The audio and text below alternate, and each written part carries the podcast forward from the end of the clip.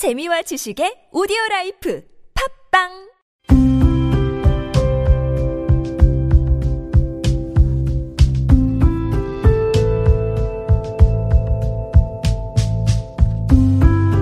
칼럼을 읽어드립니다.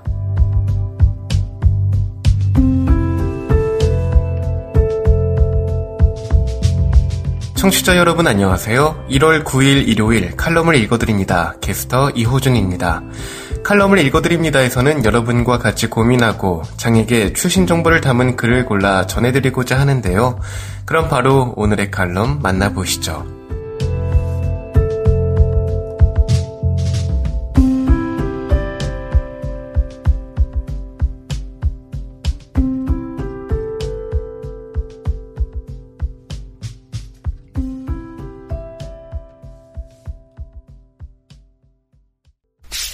에이블 뉴스.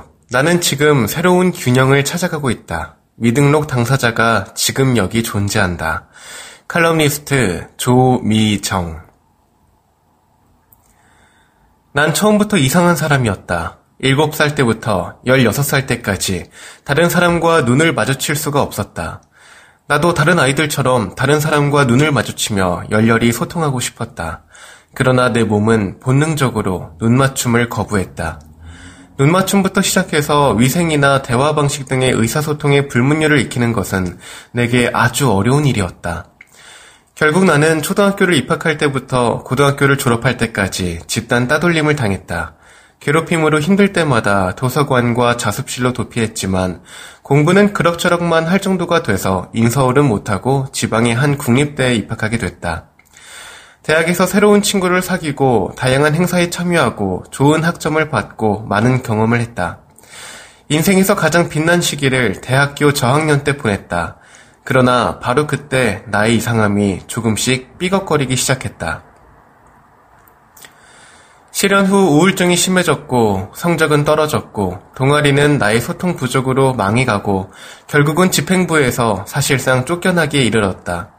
강박증도 날 계속 따라다녔다. 부모의 무지로 정신과 문턱을 넘지 못하다가 22살 때 처음 간 정신과에서 우울증과 강박증을 진단받았다. 그리고 나의 사회성 부족과 관계사고, 피해사고로 진단이 조현형 성격장애로 바뀌었다. 생에서 가장 큰 절망을 그때 경험했다. 이것은 조현병의 양성 증상과 음성 증상이 약한 형태로 오랜 기간 지속적으로 나타나는 장애다. 조현병 스펙트럼 장애에 포함되어 있으며 질병 코드도 F21로 다른 정신증과 나란히 하고 있다. 친구는 없었지만 그럭저럭 공부는 잘하던 학생에서 우울증 당사자에서 조현병 스펙트럼 당사자로 병행해간 정체성을 받아들이는 것은 어려운 일이었다. 철없는 20대 초반에는 사람들이 나를 미친 사람으로 생각하고 무시한다고 여겼다. 끝없이 울다가 죽음을 갈망하기에 이르렀다. 죽기 전 유서나 쓰자는 심정으로 정신의학을 다루는 언론사에 사연을 투고했다. 그곳의 정신과 의사는 내게 내가 완전히 고쳐졌는지 여부가 삶에서 중요한 것이 아니고 내가 현재 망가진 상태에서의 새로운 균형을 찾는 것이 중요하다고 말해주었다. 그리고 조금씩 망가지며 그 지점에서 새로운 균형을 찾고 함께 살아갔으면 한다라는 말을 전해주었다.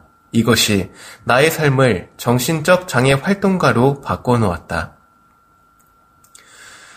그 후 한때였지만 SNS상에 나의 진단에 관한 정보를 공유했고 어느 정신질환 카페의 모니터링 스텝으로 활동하면서 다양한 당사자의 사연을 접했고 정신질환에 관한 기사를 일독했다. 게다가 분에 넘치게도 신경 다양성, 괄호 열고 정신적 장애를 신경 발달의 다양성으로 인정하고 수용하는 운동, 신경 다양성과 정신적 장애인의 인권을 지지하는 모임인 세바다에 초대돼 비영리 단체 대표를 맡기에 이르렀다. 그리고 지금은 정말 감사하게도 에이블뉴스 칼럼니스트에 선정돼 글을 쓰고 있다. 정신적 장애인 인권 옹호 활동이 나의 새로운 균형이 되었다. 청소년 시절의 나, 대학 저학년 시절 날아다니던 나로선 상상하지 못할 일이었다. 정신장애를 진단받지 않았더라면 감히 현실화도 할 수 없었을 것이고 그저 평범하게 살아갔을 거다. 평범한 삶도 나쁘지 않다. 나도 오랫동안 꿈꿔왔던 거다. 그러나 미등록 정신장애인 정체성은 나에게 날개를 달아주었다. 내가 나로서 존재할 수 있도록 도와주었다. 칼럼니스트가 된 지금은 이 지면에서 내가 해야 할 일에 대해 생각해 본다. 나는 미등록 정신장애인과 보다 넓은 범주의 신경 다양인, 괄호 열고 신경 발달이 비장애인과 다른 사람, 괄호 닫고 신경 다양인의 삶에 대해 이야기하고 싶다.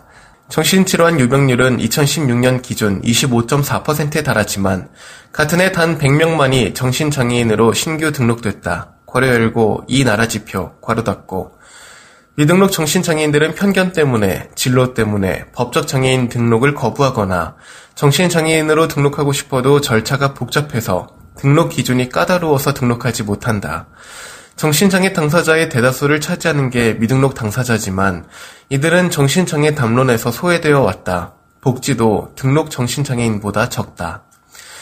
이러한 상황에서 내가 나와 미등록 당사자를 위해서 할 수 있는 일은 미등록 당사자가 어떻게 살아가고 있는지를 소리 높여 외치는 거라고 믿고 있다. 장애학과 신경 다양성에 대해 학문적으로 치열하게 고민하고 논의하는 것 역시 중요하다. 그러나 우리 미등록 당사자들이 지금 바로 여기에 존재하고 있다는 것을 알리는 게 먼저라고 생각한다. 내 글이 미등록 당사자들의 존재와 목소리를 기존 장애계에 조금이나마 알릴 수 있기를 바란다. 그리고 신체적 장애인과 정신적 장애인을 막론하고 등록 여부에 관계없이 모든 장애인들이 자신의 삶을 존중받으며 사는 세상이 오길 꿈꾸며 지면을 힘차게 시작하고자 한다. 지금 여러분께선 KBIC 뉴스 채널 매주 일요일에 만나는 칼럼을 읽어드립니다를 듣고 계십니다. 한국장애인재단 장애의 또 다른 모습을 알려준 기자단 활동 한국장애인재단 대학생 기자단 활동 수기 길 가다 누구 한 명이 쓰러져도 이상하지 않을 만큼 유난히 더웠던 올 여름이다. 따로 약속이 없으면 방에 가만히 있는 게 살 길이라고 생각했다. 시원한 물 한 잔을 책상에 올린 채 의자에 거의 누운 상태로 유튜브 영상을 봤다. 유튜브에서 이것저것을 시청하다가 어떤 영상의 제목에 꽂혀 손가락이 화면에 빨려 들어가듯이 영상을 클릭했다. 뉴미디어 닷페이스가 기획한 장애인의 탈시설에 관한 영상이었다. 영상은 날씨가 덥든 춥든 전국에 코로나19 바이러스가 퍼졌든 간에 상관없이 평생을 시설에서 살아야만 하는 중증 장애인의 이야기였다. 영상을 시청한 후 설명하기 어려운 불편함이 물밀듯이 올라왔다. 더운 여름, 과연 방에 가만히 있는 게 살 길인지 다시 한번 생각했다. 알았지만 몰랐던 불편한 진실. 사회에서 장애인이 겪는 어려움에 관해서는 당연히 알고 있었다. 그러나 그들이 왜 어려움을 겪고 어떻게 어려움을 겪고 계속해서 어려움을 겪을 수밖에 없는 이유에 대해서는 크게 생각해 본 적이 없다. 장애인이니까 당연히 생활하는데 어려움이 있겠지 라고 생각하며 그 이상으로 궁금해하지 않았다. 살아가는데 큰 어려움이 없고 지인 중에서도 장애가 있는 사람이 없어서 장애에 관해 깊게 생각해 볼 기회가 없었다. 하지만 닷페이스가 제작한 탈시설 영상은 나를 생각의 늪에 빠뜨렸고 나는 한동안 영상을 처음 봤을 때 느낀 불편함으로부터 헤어나오지 못했다. 초록색 비상등이 켜져 있는 방에 누워 매일 벽을 보면서 내일에 대한 기대 없이 하루를 살아간다는 시설 속 중증 장애인의 말이 계속 마음에 맴돌았다. 누군가에게 보람찬 시간이 될 수 있는 하루가 다른 누군가에게는 저항 없이 흘려보내는 무의미한 하루라는 사실이 나를 슬프게 만들었다. 또한 누군가에게 미래의 도약을 위한 발판이 될 수 있는 사회가 다른 누군가에게는 절대 부술 수 없는 단단한 벽이 될 수 있다는 사실에 화가 났다.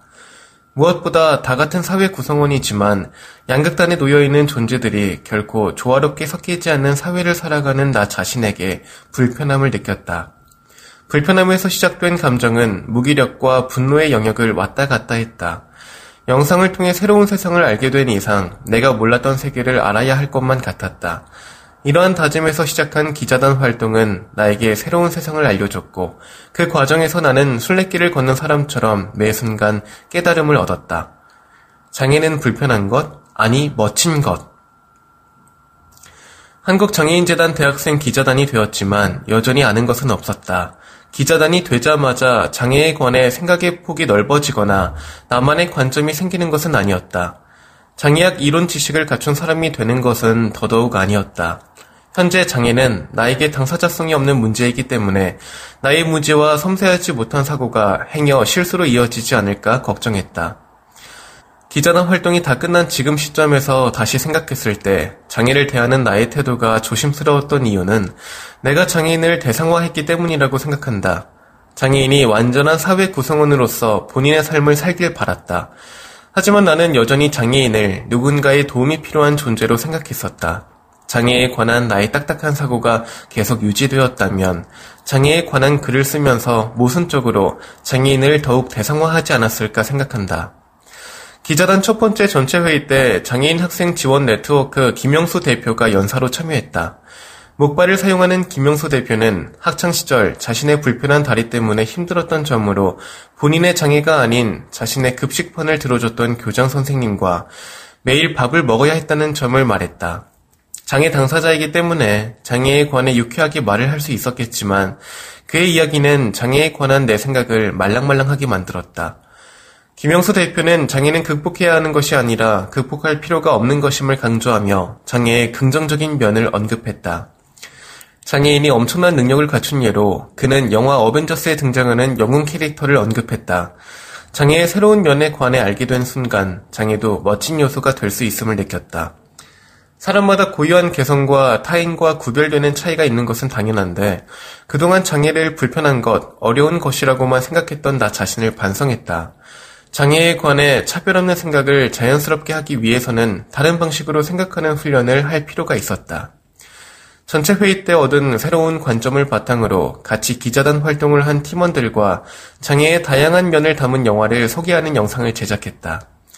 소개한 영화로는 닥터 스트레인지, 월플라워, 포레스트 검프 등이 있다. 영화 속 주인공은 모두 장애가 있지만 본인의 장애를 능력으로 만들어 사회에 선한 영향력을 전달한다. 우리에게 친숙한 영화 주인공이 본인의 장애를 능력으로 발휘하는 모습을 보며 장애의 긍정적 측면에 관해 생각해 볼 수 있었다. 장애가 사회에 주는 긍정적 에너지. 8월 31일 복합문화공간 서울 책보고에서 이뤄진 나의 첫 번째 취재도 장애의 긍정적인 면을 알려줬다.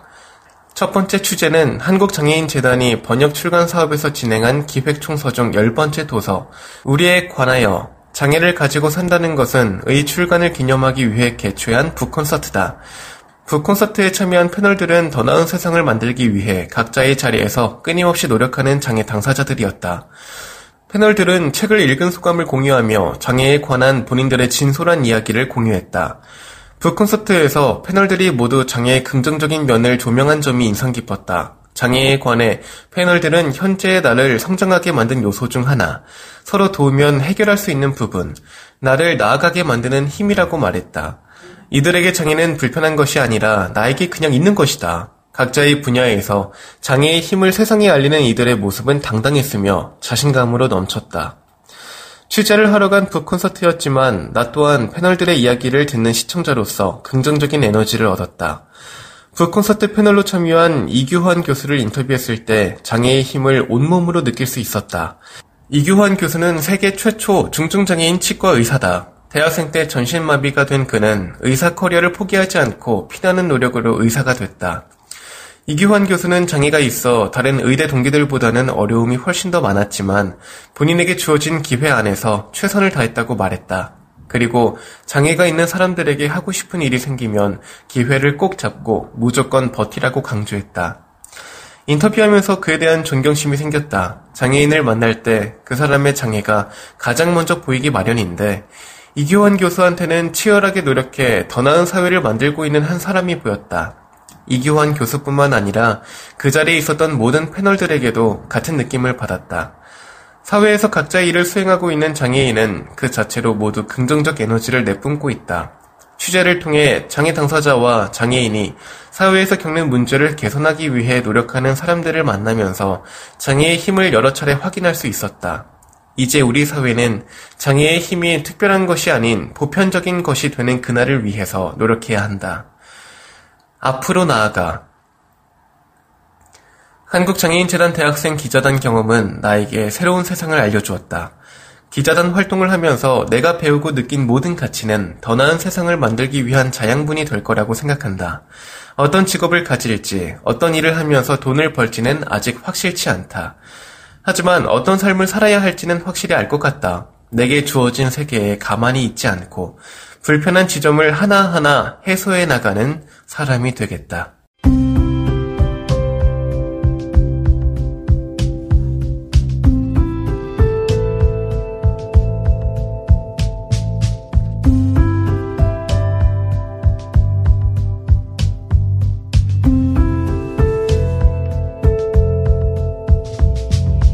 1월 9일 일요일 칼럼을 읽어드립니다. 오늘 준비한 소식은 여기까지입니다. 지금까지 제작의 이창훈, 진행의 이호준이었습니다. 끝까지 청취해주셔서 고맙습니다.